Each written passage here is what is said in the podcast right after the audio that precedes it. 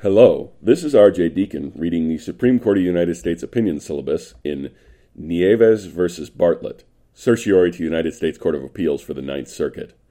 Argued November 26, 2018. Decided May 28, 2019. Respondent Russell Bartlett was arrested by police officer Luis Nieves and Bryce Weight for disorderly conduct and resisting arrest during Arctic Man a raucous winter sports festival held in a remote part of Alaska. According to Sergeant Nieves, he was speaking with a group of attendees when a seemingly intoxicated Bartlett started shouting at them not to talk to the police. When Nieves approached him, Bartlett began yelling at the officer to leave. Rather than escalate the situation, Nieves left. Bartlett disputes that account, claiming that he was not drunk at the time and did not yell at Nieves. Minutes later, Trooper Weight says Bartlett approached him in an aggressive manner while he was questioning a minor, stood between Weight and the teenager, and yelled with slurred speech that Weight should not speak with the minor. When Bartlett stepped towards Weight, the officer pushed him back. Nieves saw the confrontation and initiated an arrest. When Bartlett was slow to comply, the officers forced him to the ground. Bartlett denies being aggressive and claims he was slow to comply because of a back injury. After he was handcuffed, Bartlett claims that Nieves said, Bet you wish you would have talked to me now. Bartlett sued under 42 U.S.C. Section 1983, claiming that the officers violated his First Amendment rights by arresting him in retaliation for his speech, i.e., his initial refusal to speak with Nieves and his intervention in Weight's discussion with the minor. District Court granted summary judgment for the officers, holding that the existence of probable cause to arrest Bartlett precluded his claim. The Ninth Circuit reversed.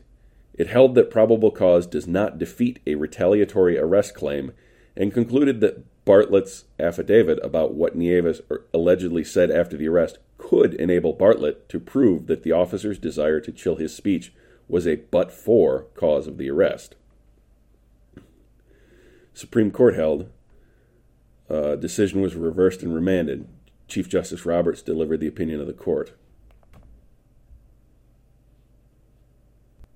Because there was probable cause to arrest Bartlett, his retaliatory arrest claim fails as a matter of law.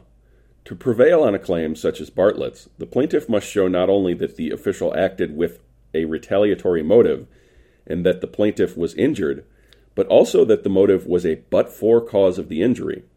That's Hartman versus Moore. Establishing that causal connection may be straightforward in some cases. Mount Healthy City Board of Education versus Doyle. But other times, it is not so simple. In retaliatory prosecution cases, for example, the causal inquiry is particularly complex because the official alleged to have the retaliatory motive does not carry out the retaliatory action himself. Instead, the decision to bring charges is made by a prosecutor who is generally immune from suit and whose decisions receive a presumption of regularity.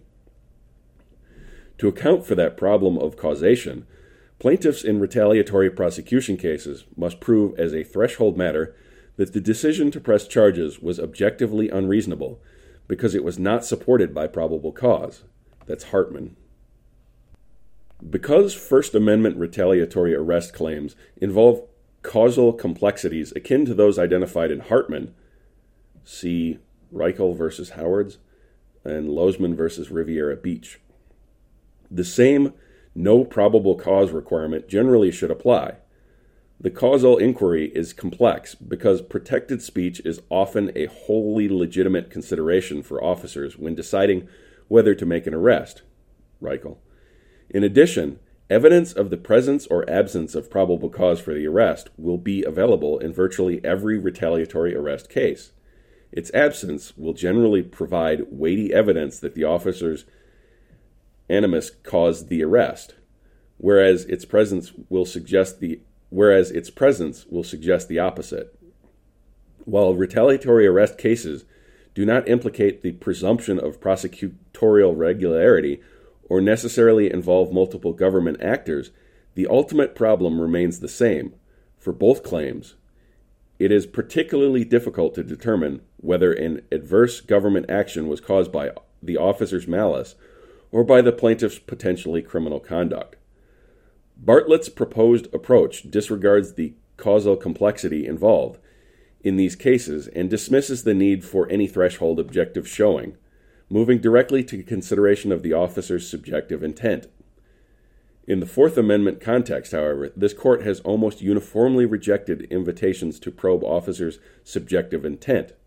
See Ashcroft versus Al Kidd. A purely subjective approach would be would undermine that precedent, would dampen the anchor of all but the most resolute or most irresponsible in the unflinching discharge of their duties.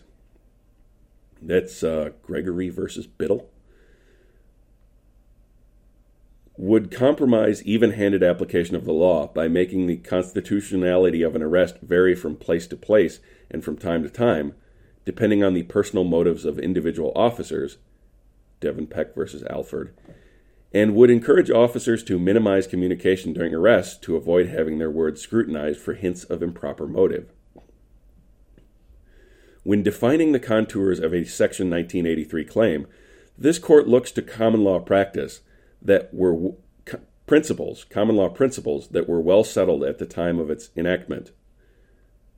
Kalina versus Fletcher. When Section 1983 was enacted, there was no common law tort for retaliatory arrest based on protected speech. Turning to the closest analogs, Heck versus Humphrey, both false imprisonment and malicious prosecution suggest the same result. The presence of probable cause should generally defeat First Amendment retaliatory arrest claims. Because states today permit warrantless misdemeanor arrests for minor criminal offenses in a wide range of situations, whereas such arrests were privileged only in limited circumstances when Section 1983 was adopted, a narrow qualification is warranted for circumstances where officers have probable cause to make arrests. But typically exercise their discretion not to do so. An unyielding requirement to show the absence of probable cause in such cases could pose a risk that some police officers may exploit the arrest power as a means of suppressing speech. That's Lozman. Thus, the no probable cause requirement should not apply when a plaintiff presents objective evidence that he was arrested when otherwise similarly situated individuals not engaged in the same sort of protected speech had been United States versus Armstrong. Because this inquiry is objective, the statements and motivations of the particular arresting officer are irrelevant at this stage. After making the required showing, the plaintiff's claim may proceed in the same manner as claims where the plaintiff has, has met the threshold showing of the absence of probable cause. The decision below is reversed and remanded.